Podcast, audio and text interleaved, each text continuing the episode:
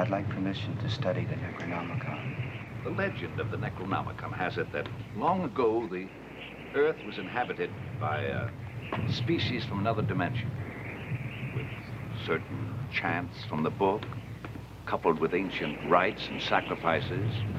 This race, the old ones, can be brought back.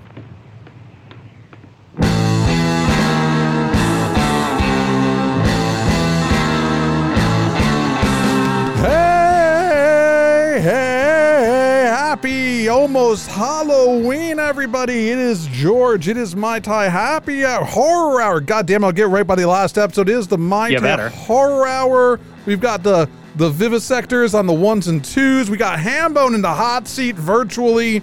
We are back for another glorious edition of our uh, of our annual month of Halloween, month of Halloween Hambone.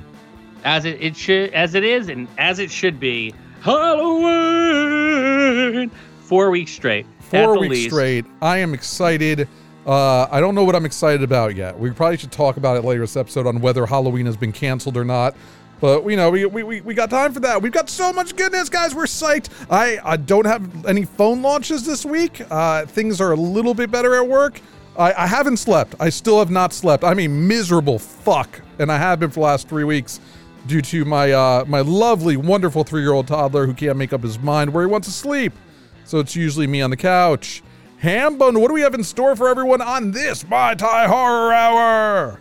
so this week we are going to talk about the mortuary collection it just dropped on Shudder this is supposed to be the one to watch this halloween season and i watched it and i've got some thoughts lovecraft country wrapped up its first season and i think it may be the only season and we've got some thoughts on that hannibal hannibal hannibal hannibal george went and rewatched hannibal You know, this Hannibal. time, this time instead of doing like a, a movie rewind, I decided to do a horror TV rewind because horror TV usually sucks. So I picked Hannibal. That's what we're gonna do today. Keep it going.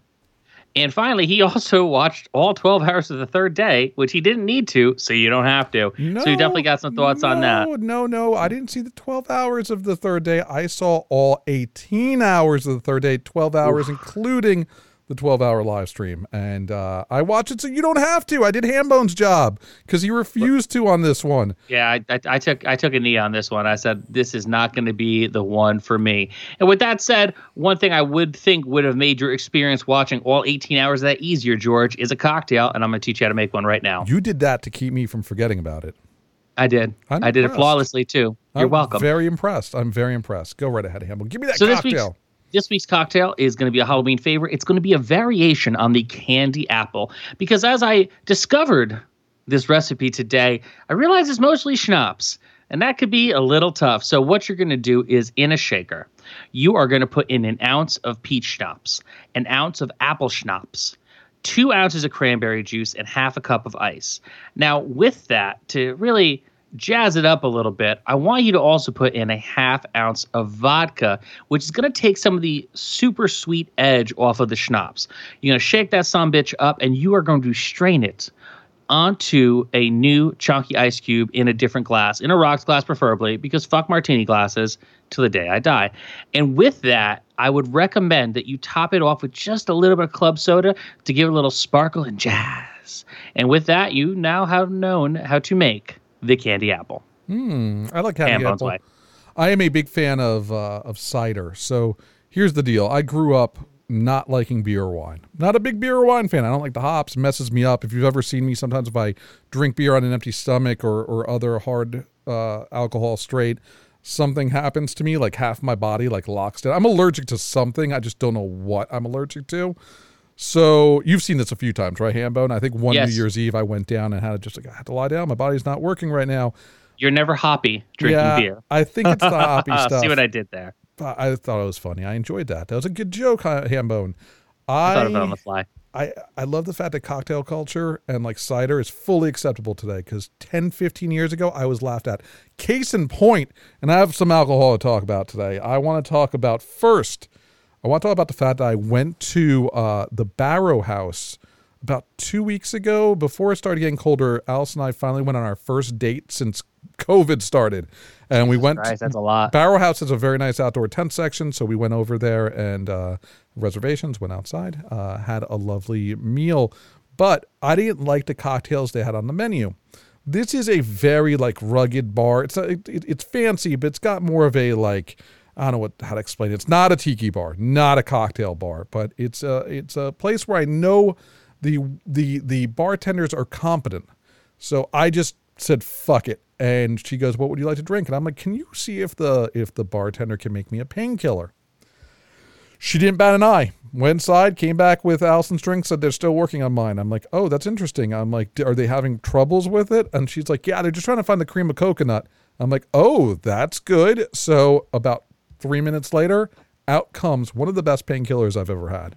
F- perfectly made, perfectly, you know, perfect balance of everything. Wasn't too much of what I don't know if it was Pusser's in there. Don't want to get anybody in trouble. Trouble. It wasn't on the menu as a painkiller. I called it a painkiller, so I want to make that very clear. Yeah, dude, don't narc. Uh, but it was it was fantastic, and I just remember when I was a kid, I used to go into bars. Not even a kid. When I was in my twenties, I used to go to a bar with my friends, and I would always ask for a mai tai, hoping maybe, it would just laugh at me. And my friends would laugh at me, and everybody would laugh at me. The fact that I can walk into any bar now and pretty much ask for a painkiller, and someone will be able to make it is incredible, absolutely incredible. Oh yeah. Well, I mean, the people who own the Barrel House also own the uh, the the com- the place in Nutley. I have, it's I'm slipping my mind now. and 'cause and, I, and the new fancy place in Harrison as well. in Harrison. Uh, the And- Greeks, Greeks. I think it's like Scala or Scaras or something. It's a it's a Greek restaurant conglomerate. It really owns like three or four bars and and restaurants in the area, and uh, they are the ones who do the the Christmas. The Tiki Christmas the pop tiki, up. the tiki Christmas pop, pop up and the sipping Santa pop up. We talked about that last year. Uh, I don't know if it's going to happen again this year. That would be really sad. Hopefully, they find a way to do the mugs because I do appreciate it. Yeah. And Well, uh, what my point was that you will never have a bad cocktail in any of those establishments because they hire the best bartenders who will, if you walk in there and you're like, I want this, they're like, okay. And that's it. Yeah, I've never seen I've never seen one of their bartenders in any one of their establishments blink. yeah, They just make but- it and they make it nice. But it's still a thing where you can do that today. You really couldn't do that, you know, Oh, certainly dec- not. a decade or two ago, which is awesome. Uh, next week we are going to talk about. We're still going to do Hambone's cocktail because it's Halloween, and we're not going to fuck that up. But either next week or the week after, we're going to talk about canned mai tais because not only are bartenders able to make tiki drinks now, but there is a ton of canned mai tais on the market now. I found four of them. Uh, I'm going to give you my thoughts on on how they taste. I've been trying to. I, I found four. I haven't actually found them in stores. I found only two in stores. I'm trying to. I want to do a good, all well-rounded review. Maybe we'll do that for the week after Halloween. But that's what I want to do next week. It should be some kind of Halloween punch or something. That I'll- sounds. I'll figure that out. alley.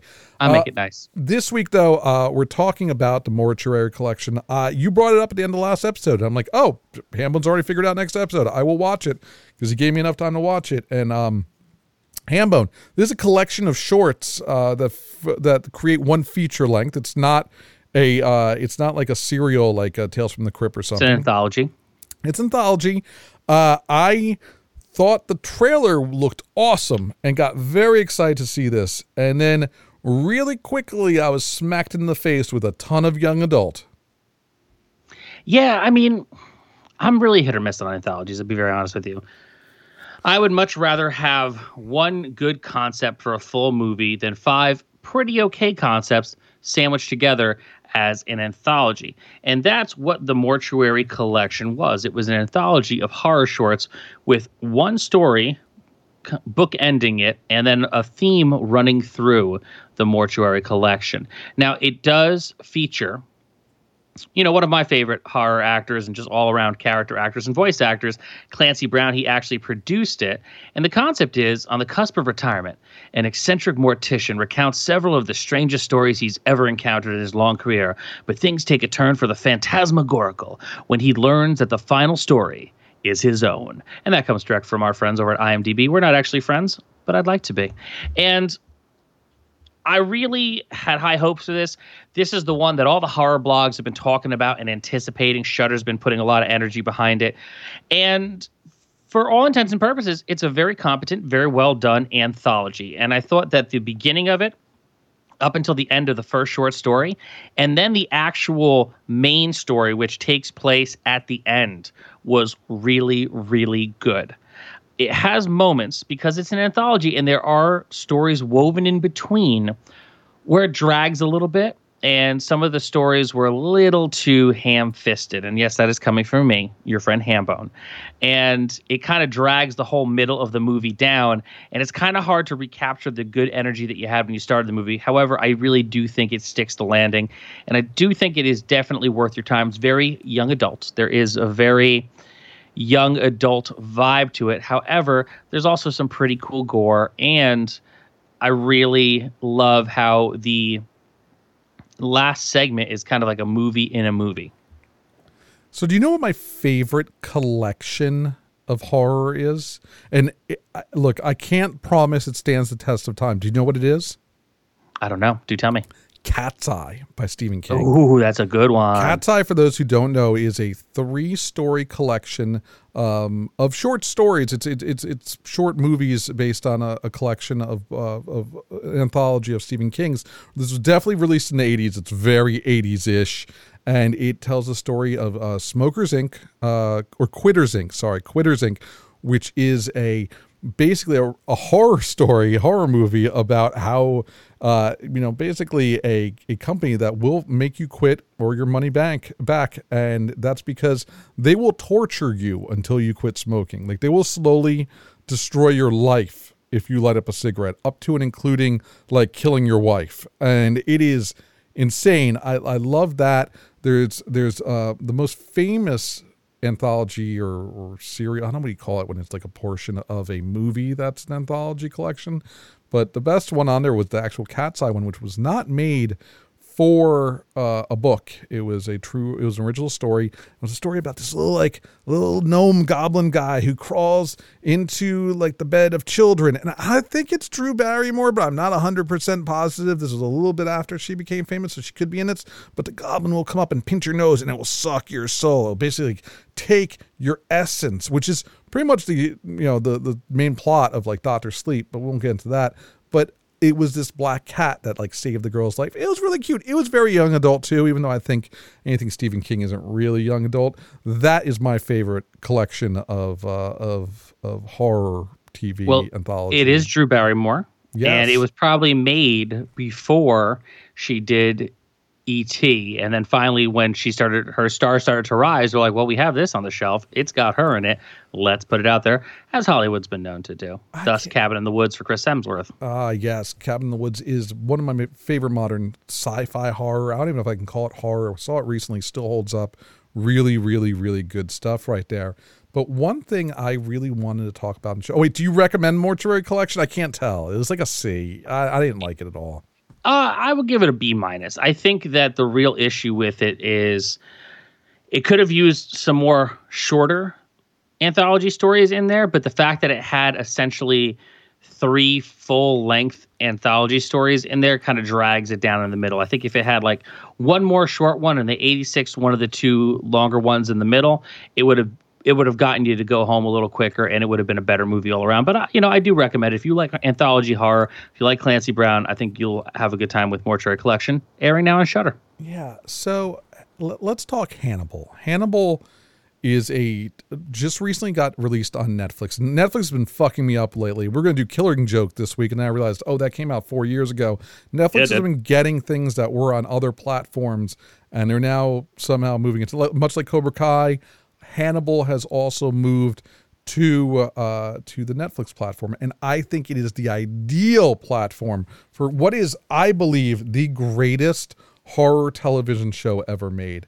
I want to make it very clear that that show was on mainstream television. We're not NBC. Talk- yeah, we're not talking like it was on a Netflix type thing. It was on one of the most, you know, like I would believe, you know, young adult. I, if you were to say CW, I would say CW is ris- more risque than that network. And for them to put a show like Hannibal on, I didn't watch it the first time around because I was like, it can't be good. You know, Lost me did me wrong did me very wrong. Lost did me so wrong that I mm-hmm. swore off network television going forward. And while I, I enjoy the Silence of the Lamb movie, I also enjoy Red Dragon. I was not excited to watch, you know, a network television version of a, version of a Hannibal. But I did. I watched it. I, I think I, I, I got it on iTunes or something afterwards. But it is such a compelling three season arc. And it's based off of Red Dragon. For those that don't know, before uh, the Lambs, there was Red Dragon. Red Dragon's the story of another serial killer where they use the the the Hannibal Lecter character to help capture them. Uh, it is not played. It's it, uh, that in the movie it's played by by Anthony Hopkins. In this one, it's played by Mads Mikkelsen. And if you've seen anything by him, uh, starting with uh, No Country for Old Men, he is one of the best actors going today, as far as like kind of creepy, very sophisticated. Like he's got it down pat. Wouldn't you agree, Hannibal? Uh, Hannibal, wouldn't you agree, Hannibal? Yes, and I have a plan too. No, uh, yeah, I would agree. I, I definitely, I don't know that I stopped watching Hannibal on NBC for anything other than the fact that I was watching it. I'm like, this is really good, and I'm like, this is gonna get canceled because, for all intents and purposes, it really is a legit psychological horror with some really I want to say really good and really interesting gore. And the kind of thing that like yeah, they're going to like dip their toe in it a little bit, but it's not going to survive unless they tone it down for season 2. And I did not honestly see it getting reviewed and going full bore like it did on NBC. And it was on the bubble for a while. And for those listening at home who might not know that industry insider lingo that I'm using, calling it on the bubble. On the bubble means always on the precipice of being canceled by the network. So it was on the bubble for a little bit. So I was like, yeah, I'm, I'm just not gonna. But then, you know, this was one of the first shows that the fans really got behind and really put it out there that they wanted to save the show. And so they got that third season, which was unthinkable. It was- you know, it was crazy. absolutely unthinkable for a show like that, especially during that time. But you know, something must have happened in mainstream TV where there must have not been a lot going on, and that's the only way I could actually like imagine it worked, but it did. Yeah, Hambone's underselling the gore in this. I mean, it is some of the most artistic, creative gore I've ever seen. It is basically saw like situations, and there is this does play a little bit into Dexter. I don't want to say that, but it does in the fact that they do kind of have a, a serial killer of the season that's playing in the background, and and Hannibal's kind of like the puppet master around everything. Hannibal Lecter in this show, this is before he's known as uh, Hannibal the Cannibal. He has he he is doing what he's doing. He's still eating humans, but he is a sophisticated psychiatrist. He is a friend of the FBI. He is entrenched in the FBI. He is a psychiatric profiler. He is, you know, in all intents purposes, one one of the most like magnanimous, sophisticated people I've ever seen on TV. And he's also a serial killer. But again, not like Dexter. You know what Hannibal Lecter becomes when he becomes older. In this case, it's Will Graham, who is an FBI profiler. He's a special consultant. He's got he's on the spectrum. He's got some issues, but he's very good at going into a scene and figuring out he can basically like rewind the scene and figure out how we got to where we are and see into the mind of a serial killer. The way they show it on TV, it seems almost like a mutant power, but it isn't. And it's just they kind of they there's a lot of artistic narrative in this to kind of get you into the mind of a serial killer without making it too artsy fartsy. And that's where I think this show is way more sophisticated than a show like Dexter. Wouldn't you agree? Oh, I would 100% agree. I think the only sticking point that I have with something that you said was you you said uh, gory and violent like a Saw movie, right? It's different because the the gore and the word I was looking for is actually elegant. Yes. The execution of the gore in this, the elegance in which they put into the gore, the artistic eye that they have for it prevents it from becoming a shitty torture porn like any Saw past the original Saw. So, yeah, it is super gory and it is extremely gory and over the top for network TV. However, the way that they dial it in, it's almost more horrific than watching like just red blood getting splattered everywhere and like whatever was happening on Dexter. Like seeing someone's arm get cut off, sure, is one thing, but like seeing how they execute it on Hannibal is a completely different kind of party. And uh, I, I'm shocked that it did not spawn more imitators stylistically for for what it did. It it really was groundbreaking. The contrasts of many many el- beautiful cutscenes and, and contra- contrasting the the murder or, or or execution serial killing of a human and then contrasted with like cooking lots of cooking on this show you will learn lots of ways to uh to cook and marinate the human flesh and and again network television such a this is a very hard R, a very very hard R. Oh yeah. On on the on the blood and gut side, I watch. I spent the last couple weeks watching all three seasons again.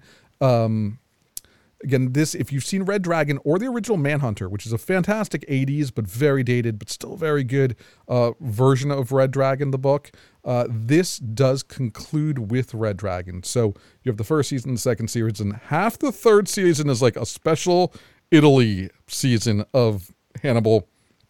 They go to uh, they go to Italy to you know there's a lot of uh, fleeing from the law, and it turned basically the last half of the third season is Red Dragon redone again for the third time, but this is the best version of it because everything is just locked in, and they got the, they have the time to really the time and the the the obviously ability to do the CG and the gore right to do the best version of Red Red Dragon I think that's ever been put on celluloid, and I love it. Look, it ends after season three, and it ends kind of open ended, but it definitely has an ending. Like you, can think of it, it goes artsy on the very last episode on purpose because we know even if they had a fourth season, they really couldn't because the fourth season is Silence of the Lambs, and for those that do not know, the other network has the rights to Silence of the Lambs. So they made Red Dragon the movie in the 80s, Manhunter.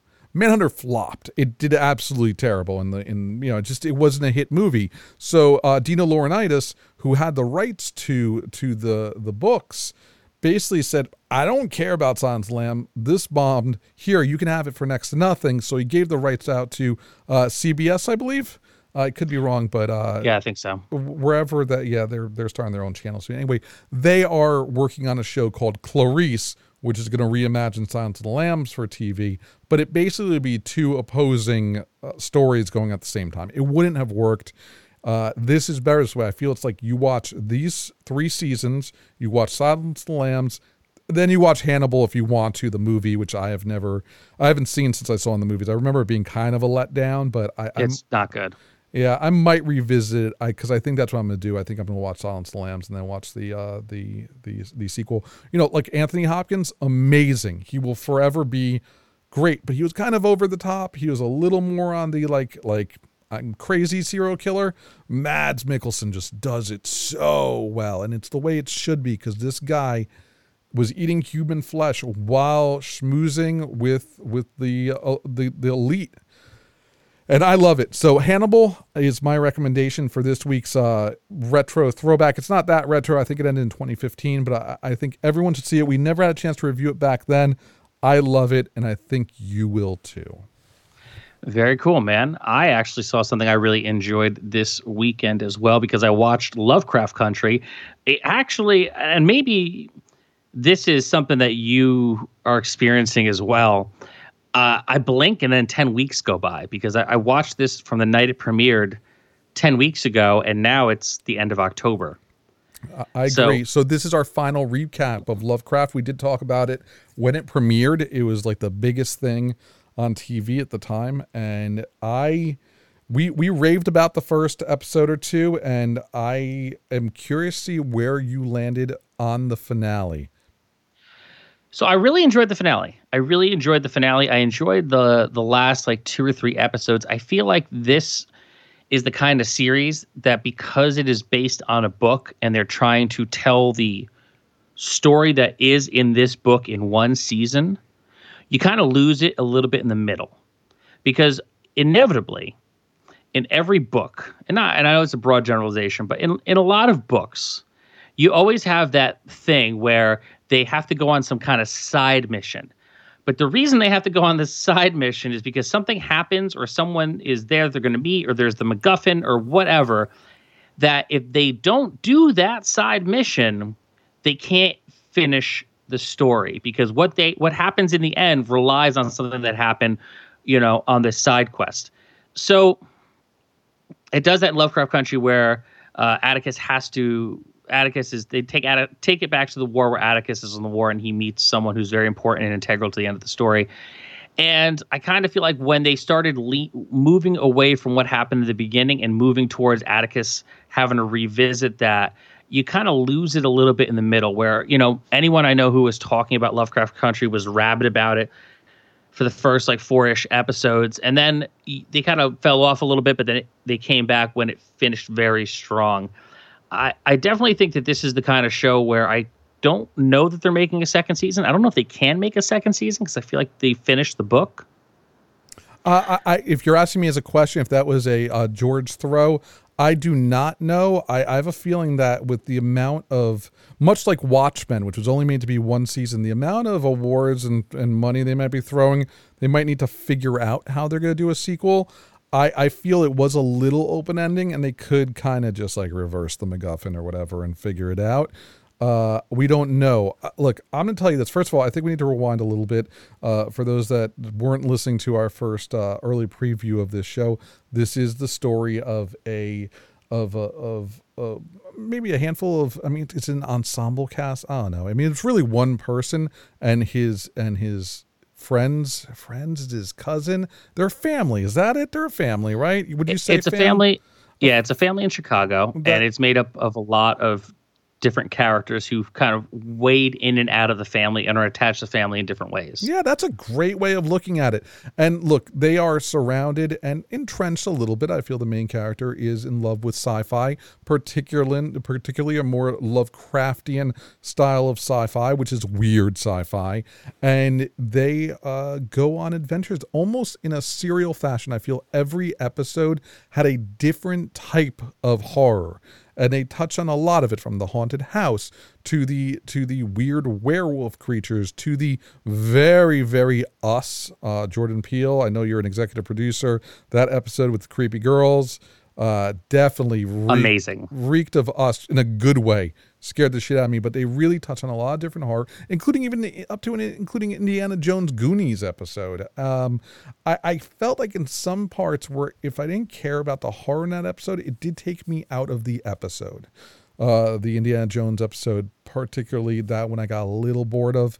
Uh, there was one where one of the main characters she gets the power to turn into a white woman uh, yes. We should make it clear all the characters in the show are black, and this is a, a black science fi show, even though we shouldn't really need to point that out. But that is definitely, I think, groundbreaking. I don't know. I can't name you that many sci fi uh, movies or shows that stars an entirely black cast, uh, ignoring the two like weird white, like witchy people. Um, but I, I, love the fact that uh, th- there was the one episode where the girl was able to become a white woman for the day until she has, I guess, sex, and then like her skin starts peeling off in this very gory fashion, and like fantastic, all it gets all over the person she's fucking. There's a lot of sex on this show in the horror aspect way.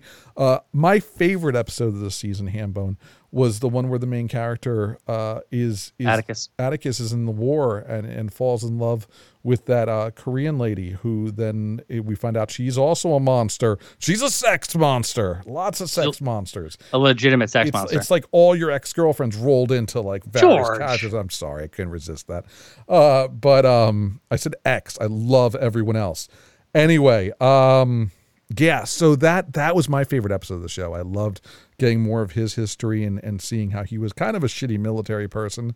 And uh, I I felt like again, if you cared about the character and the type of horror in the episode, you loved the episode. If you didn't really quite care about the character or the or the you know the gimmick, you might not like it as much. It might take you out of the story. Do you agree? And that's what that's where I'm kind of at. And I think that's a great way of explaining my thoughts on the kind of the center of the season because they're do, they do do some very cool stylistic things, but it does take you out of the story in a little bit because it does become a specific horror for that episode. And when you do things like that, storytelling wise, it doesn't always link up and and give you that like exciting show to show to show experience. That said, overall, I think the the show was uh, exceptional, exceptionally written. The the uh, the monsters, the gore, top notch. I also know, as I was uh, reading up on it, the story is done. The book came out in 2016. It's called Lovecraft Country by Matt Ruff. The story is done. So if HBO does a second season or beyond, it'll be more like a true detective thing where it goes on in the spirit of the book Lovecraft Country. But this Game story, of Thrones. yeah, yeah, this this story is done. So you can have a great experience if you don't want to read the book. You could just watch all ten episodes and you'll know what happens. I'm very so I'm, I'm interested in reading the book now because I felt that the my biggest thing about TV show that I didn't like was that I felt like not all the stories were tied. Like I just felt like there was a lot of loose threads, and they they hung their hat too much on the stylistic awesomeness of the show and the great acting. But at the end of the day, I kind of just like lost the story here and then. Look, I know there's the main character. It turns out he comes from a bloodline of like racist, white, horrible witch doctors, like kind of like a cult.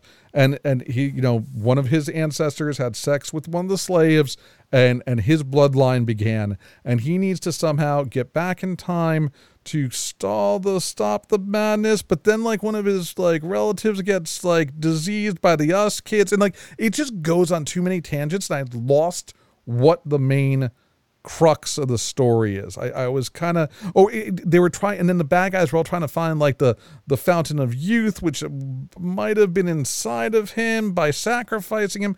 It gets a little convoluted like if you just peel back and tell me what the main plot is, it's a little convoluted.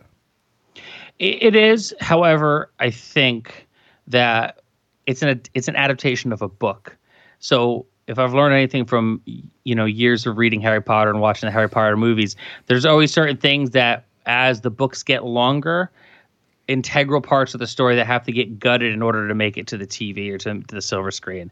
And when you do that, it does give that disjointed kind of feel where you're kind of, and I think that this is where Lovecraft Country kind of hits the hiccup, is that every story and everything that happens is important and cool and exciting. However, there are those little little puzzle pieces that are missing because you only have 10 episodes to tell this story. So you don't want to sacrifice, you know, what happened to his cousin. You don't want to sacrifice what happened to Letty's, to the the main female lead's uh, sister. You don't want to sacrifice what's going on with the uncle. So you you got to find a way to to to squeeze it all into ten episodes. Yeah, and that's where I think it's. Str- I think it was only nine episodes, by the way. Was it ten episodes? I feel like I it think was maybe nine. maybe nine. I don't know what is time anymore, George. And as, look, I loved it. I thought it was a great show. It was worth my time. If you were to tell me, you know, should I compare this against Watchmen, which was a, a similar type feel, uh, I would say Watchmen was a lot better, which is strange because that story was also convoluted, especially if you didn't see the movie. But I felt like that was uh, a more linear story. It felt a lot easier to wrap my head around. Look, if this is the first time you're watching like this type of sci-fi, it, it, it it's kind of jarring. I mean, I'd even go as far as say True Detective season one jarring. But I, I like to Watchmen in that the acting was just as good, the story is just as good, but it was also an easier plot line to understand. Yeah, I agree. And only one loose end with Watchmen. Where'd the lube guy go? I don't know. Uh, the lube guy in this one, I, I just wondered like there was never ever any comeuppance for the the police chief that cursed the the girl. Like that was never brought oh up. no, there was. What happened? Oh, there was. How did oh I miss yeah, it? Did I blink? you might have blinked. What so happened he, to him? Uh, do you want me to spoil it? Yeah, sure. Why not? So he gets cursed to because he's he is uh, immortal. hmm So he gets cursed that he dies every day, and he has to experience the pain of like a horrible death every single day. Did they show it on the show, or did they just say it? Oh no, they showed it. He was he was in a closet dying, and he's like, "What did you do to me?" And they were like, "Well, you screwed up. So now you're gonna die every single day, and it's gonna be bad." Well, then I take back everything I said. This is the best show ever. No, I'm just kidding. I, I was that in the second to last episode because I'm really blanking on that one. Yeah, it was it was somewhere in there. It was uh, It it's had to have been. it's. I've been watching. Listen, I am at 47 spooky horror TV movie Halloweeny things, uh, and today is what the 20th. So I'm a little burnt out when it comes to consuming media and watching stuff, especially horror related stuff. So it's in there. in the back third, I guess. We'll just call it like that. I, I still have I'm still planning on finishing strong and hitting 62, but man, like I'm at that point now where I'm gonna like So I got I I, got gotta watch some sci-fi I got, I got to give you some real talk. I think you overdid it. I think you you took too much of a good thing, and you might have burned it out, and that's not a good thing, Hambone. You should have paced yourself a little bit better on this. I think this was. Uh, I mean, Yeah. I, I can't think of Push it close to the sixty-two. I can't think of sixty-two great horror movies I really want to watch. Well, Uh, I'm not watching all great. I'm watching all, different kinds of stuff. I'm, I'm running the full spectrum, the whole gamut, if you will. You're single hand single-handedly going to uh, review most of the stuff on next week's top ten of uh of That's the plan. 2020. But regardless, we want to talk about something else really quickly. We want to talk about horror video games. We haven't talked about that yet, and I feel that uh, you know, we talk about horror a lot. We talk about horror movies. We talk about just you know Halloween, but one one category of horror that that disturbs me more than anything else because we're like, well, movies don't really bother me as much as they used to.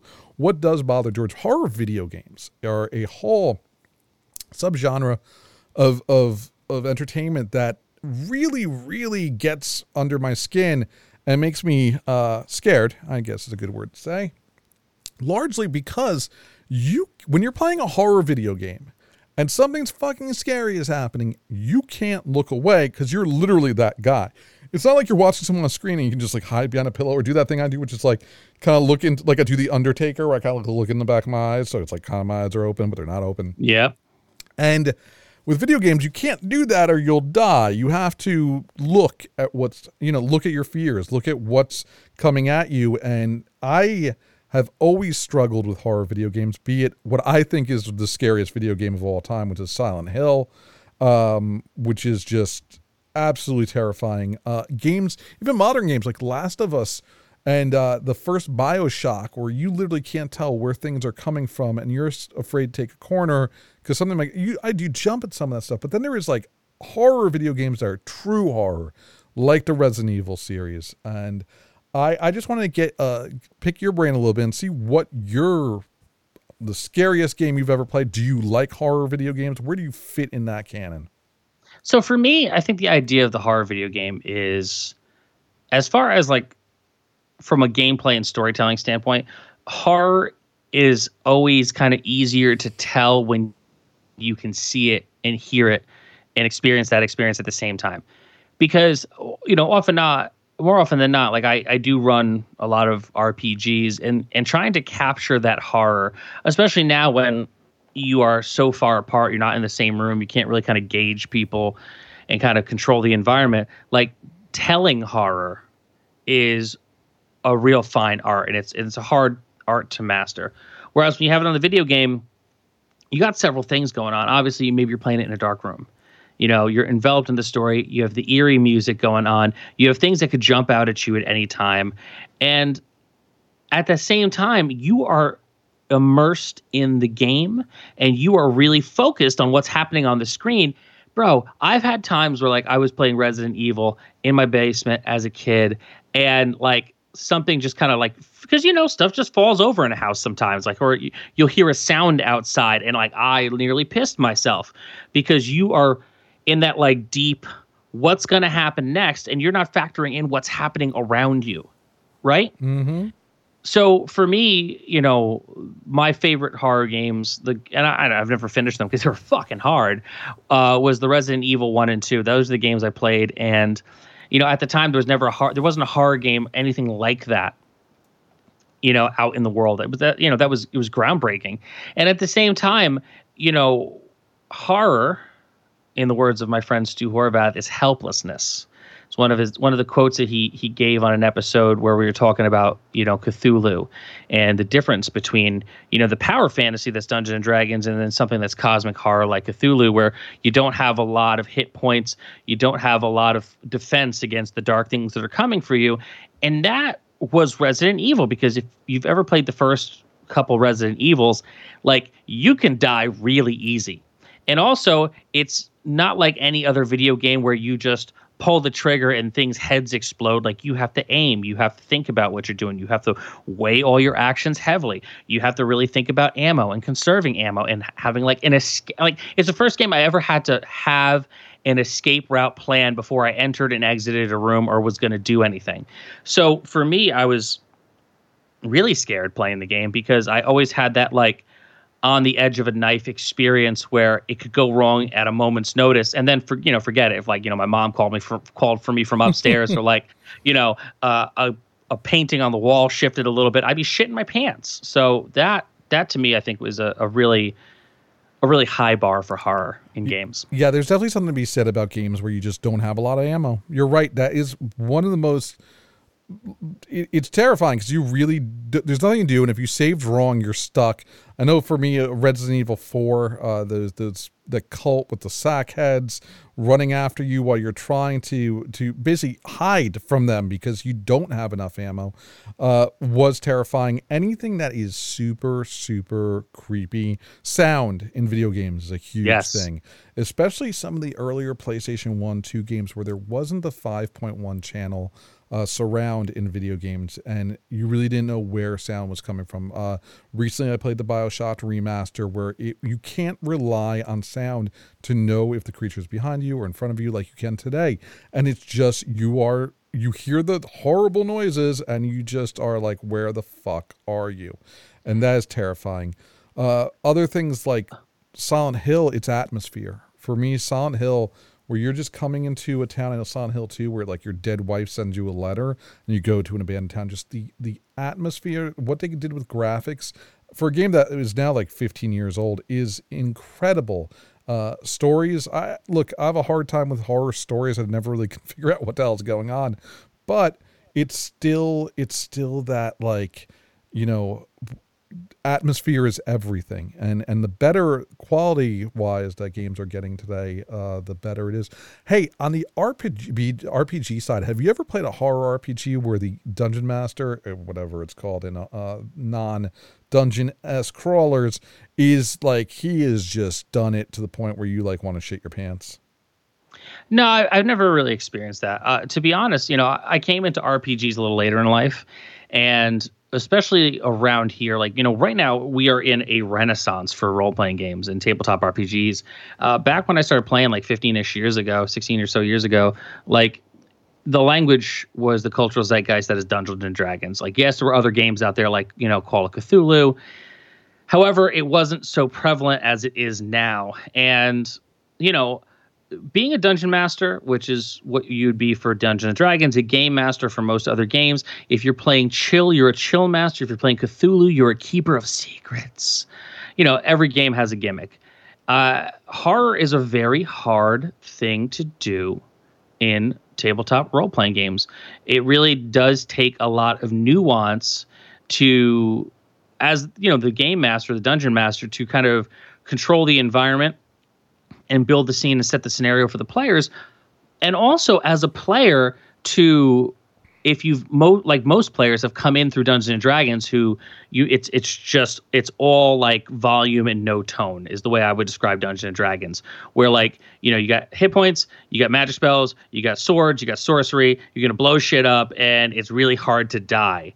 Like it's taken the idea of I'm what you mean I can't just run into this room and just like kick this door in and then chop off heads, which is in a lot of ways Dungeons and Dragons, versus the nuance of Cthulhu, where you're like, okay, so I should really try to be quiet as I walk. I should investigate this room.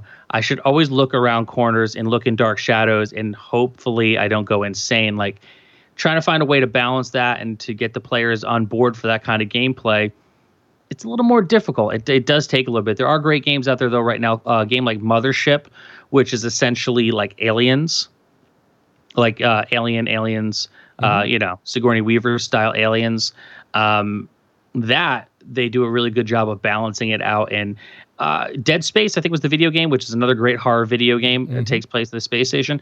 It's similar to that in a lot of ways, where there's not a lot of resources, things are going wrong, and things are going bump in the night and in silence and in space. So that is one of the games that is more recent that I think does a really good job of balancing the the hey, this is a, a game, but this is also horrific. So it, it's hard. So that's my goal in life now, Hambone. I'm saying it right now. I want to be the ultimate horror dungeon master. I don't know how I'm going to do this, but I want to basically be the the RPG version of the guy from Saw. That's it. That's what I'm doing. I don't know how I'm going to do Awesome. it, but I have I set my you. goal. I want to be I feel like I could terrify people. I mean, I think I'm terrifying. I could just, you know, go a little more Barry White in my voice, and we talk about how I'm going to kill you, Hambone. No, I'm scared. I, I can I'm do it. You, you take the corner. You roll. the you, you roll. You roll your twelve sided die, and out comes a fucking Iron Maiden that will. I don't know. I'm gonna do this though. Uh, the game that uh, had me on the edge of my seat as a kid uh, was Manhunt uh, by Rockstar. Games. Uh, came out in like 2003. Very few people remember it, but back when they were like not quite killing it on the video game front, Rockstar Game made a few clunkers.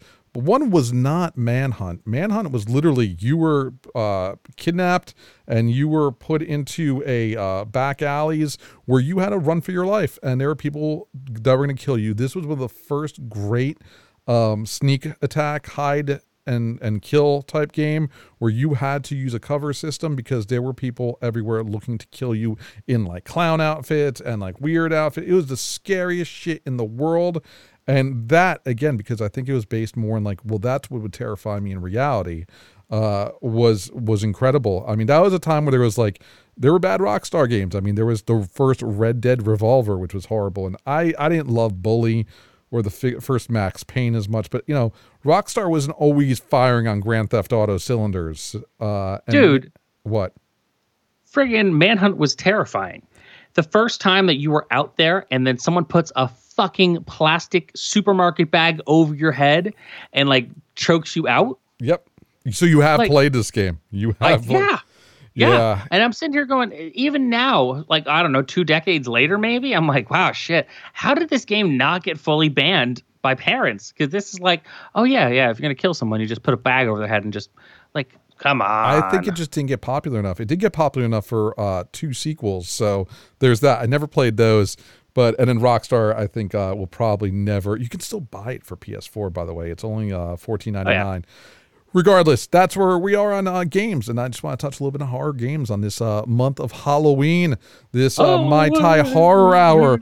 I'm going to finish up with uh, a final thoughts review. I've talked about it a little bit recently, but uh, I screwed up the name of it originally. This was the cult show that I wanted Hambone to see, and then he ended up watching another cult show, which uh, we're not going to, we don't need to do a final wrap up on that yet. But the third day is horror, and the third day should be truly talked about uh, in in in a uh, contextual cult atmosphere. I don't know what the hell I'm saying. If you have ever seen The Wicker Man or if you've seen Midsommar, I think you will love The Third Day. And I think it does better than both of them.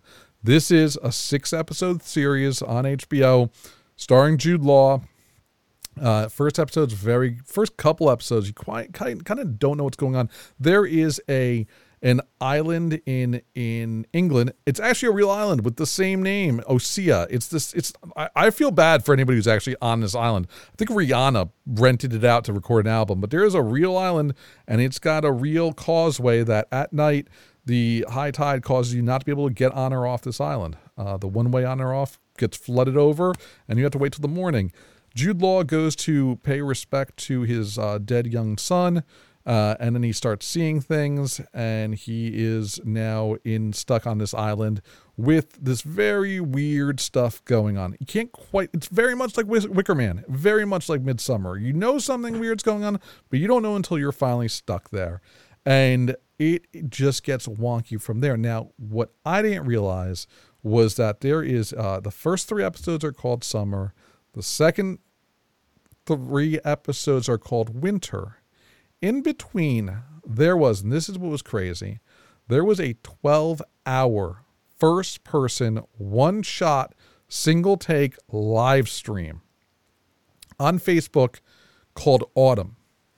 I, in my quarantine life, felt like I needed to watch all 12 hours of this so that I can truly understand this show. What I can tell you is you do not need to watch all 12 hours of this live stream. To, truly love the show, even though it is quite kind of some of the most artistic and mesmerizing 12 like whoever produced that it, it is an amazing feat of of production directorship. Like I, I thought it was amazing but You do not need to see it. So he arrives on this island, and they keep talking about this um, ritual, this this event that happens annually. Um, and you're expecting like I felt like it was gonna be like Lollapalooza or like the Fyre Fest or something. I thought they were gonna go that route, but no, it is the basically the choosing of the new father leader and uh what you have to do to get through this is there's a sacrifice, a blood sacrifice, and then there's like they do like the it's like the passion of the Christ. You have to relive the stations of the cross uh p- by their version of the Bible because they feel that like the world begins and ends on their island. And so for 12 hours I watched Jude Law being tortured in various ways two hours of him digging a hole where he was going to be buried in, two hours of him being baptized, an hour of him like it, it just it was it, it was insane. Uh, nothing from that live stream really, really lends itself to the TV show that you can't just figure out from watching the TV show. But I do give HBO credit for going to that length to tell a story. All six episodes I think are fantastic. If you like the leftovers or that type of feel of television, this is right up your alley. If you like cults, if you like The Wicker Man, there's no music in this, no musicals, I swear.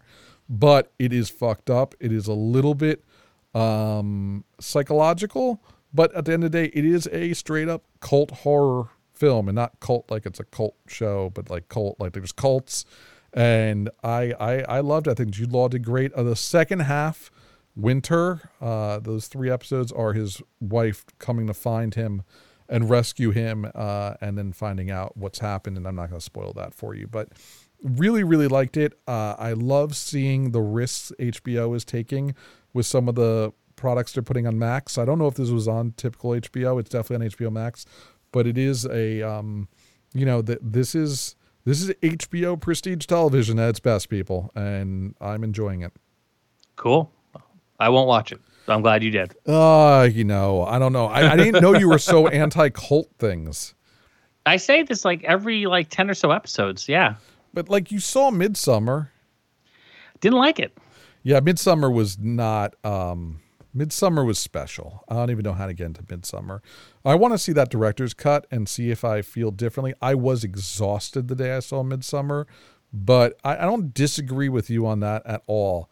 Uh, I don't know. We got a couple minutes left. So we watch. You watch The Vow. The Vow is the story of the NXIVM cult, and I gotta tell you, it's like nine episodes too long. Uh, I'm enjoying because the editing is fantastic on it. Uh, this is the sex cult that just Yes. got like busted three years ago, and somehow that justifies enough time gone by to do a full documentary when they haven't even been like like they're still in court. I think one of them has been pro- like has re like given a sentence so far. Uh, I enjoyed it. I I have not seen the final episode yet, Hambone, but I up till this episode still am pondering what exactly they did that was like a crime because it looks like a bunch of adult consenting adults in a sex cult. Well, Do I they mean, tie it up at the end? Is basically the answer I want. Uh, yes and no. I mean, here's the thing. I started watching it. I was I, I I was reading about it when it came out, so I was like, you know, I don't. We're not really big on documentaries, and I'm definitely not big on cult things. But it was also the show that you told me to watch because you told me the wrong thing to watch. No, and I know. I'm sorry. and I watched like four episodes of it. You're like, oh no, it's this other cult show, and I'm like, nope, I've already, I've already chosen my team. So it was the vow. Uh, you know, in the end of the day, the guy had a lot of real shady practices, and he was bilking people for their money, and he was mentally and emotionally and manipulating them, and he was also, you know, using his stature to do some really uncool sex biz. There was things involving sex trafficking uh, that they were involved in as well. I mean, there's like a laundry list of things that are like legitimate crimes that they did as a cult, and So they did by the end of it do because by the episode before, the penultimate episode, I still don't know what the crime is. I feel like the people on the show are still trying to figure out what the crime is. Like there's it's, a it's, scene where they're like, sex trafficking. I mean, essentially, the, the big crime here is sex trafficking.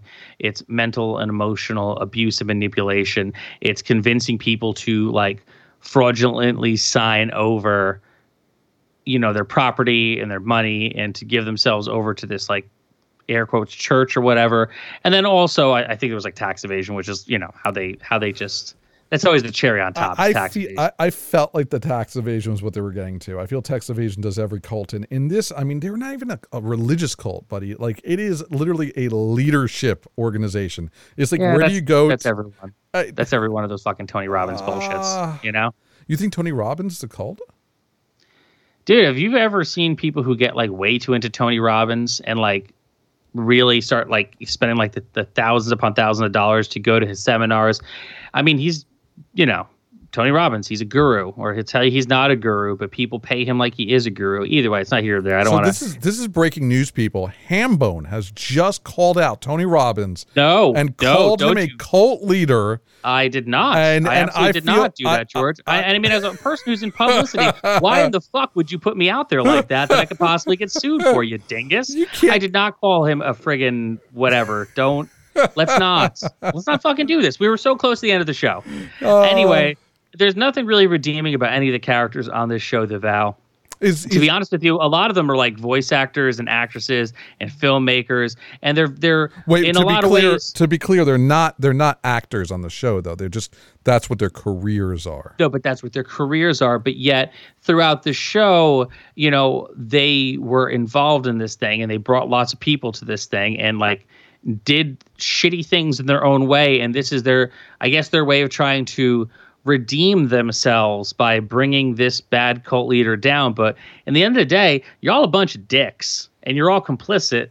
So there's no real redeeming person on the show. It's just varying degrees of like you know you feel bad about this but at the same time like you're playing it up for the camera as well so i don't recommend it i uh, generally by and large don't like cult things but this one is not one of the better cult things that i don't like.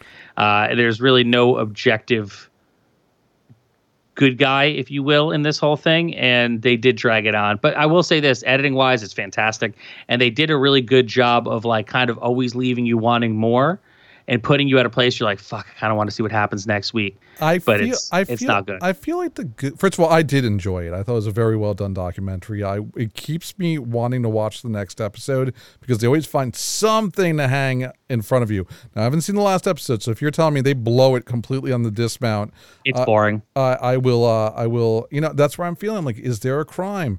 I feel like it just like the what they're basically saying is the Me Too movement is co- like found crime here. Like, there's they will make it work to like make this a scapegoat.